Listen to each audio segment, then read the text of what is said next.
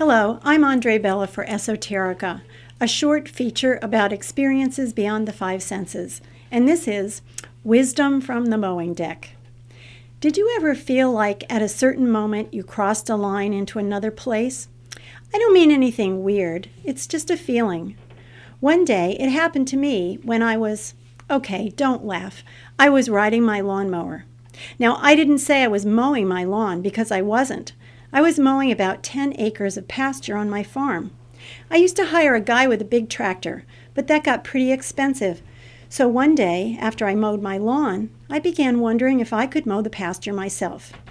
As many of us know, mowing can be addictive. So I thought I'd just try one small section. And 13 acres later, well, that's all history. So now, twice a year, my neighbors see me blissfully spending endless hours mowing the fields. In the fall, there's something mesmerizing about the richness of the bright orange and yellow leaves against the deep blue sky. Add to this the rustling of leaves and eagles soaring overhead, and yup, I can slip right into that special place where time ends and eternity begins. When I was growing up, my parents and teachers all expounded the virtues of poetry. Most of the time, I just didn't get it. Poetry just seemed like a bunch of old men talking about trees. In the fifth grade, we all had to me- memorize Under the Spreading Chestnut Tree, the village smithy stands. And why were the poets always talking about the sky, the sea, and always more trees? But as I went round and round on my mower and let myself slip into that special place, I suddenly got it. Nature is a portal to a world beyond the five senses. Yes, a very special place where you can go under just the right circumstances. And this is the secret of the poets. How ironic that the natural world surrounds us, but we can only open the door when the mind becomes still.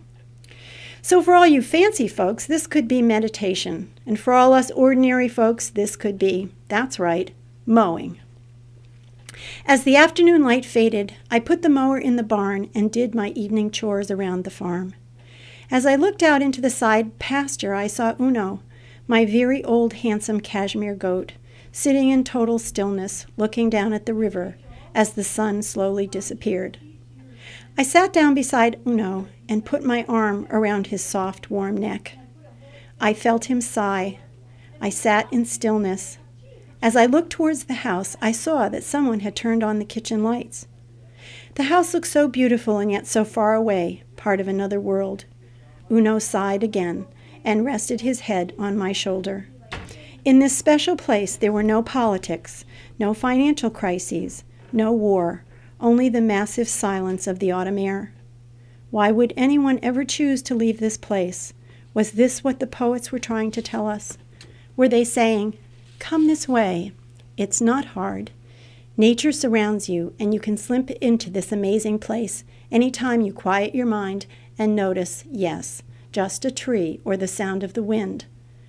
A light rain began to fall. It was time to pull myself away and enter the real world again. I stood up and called to Uno, hoping he would follow me to the barn, where I'd put his evening grain topped with an apple from the old tree in the front yard. He turned his gaze to me, and I noticed the shine of his black coat and the magnificence of his horns. He was not coming. Why would he choose to leave this place? As I headed back to the house, I realized that no, I was not coming back to the real world. I was leaving the real world behind. God bless the old poets and their trees. I'm Andre Bella for Esoterica, and thanks for listening.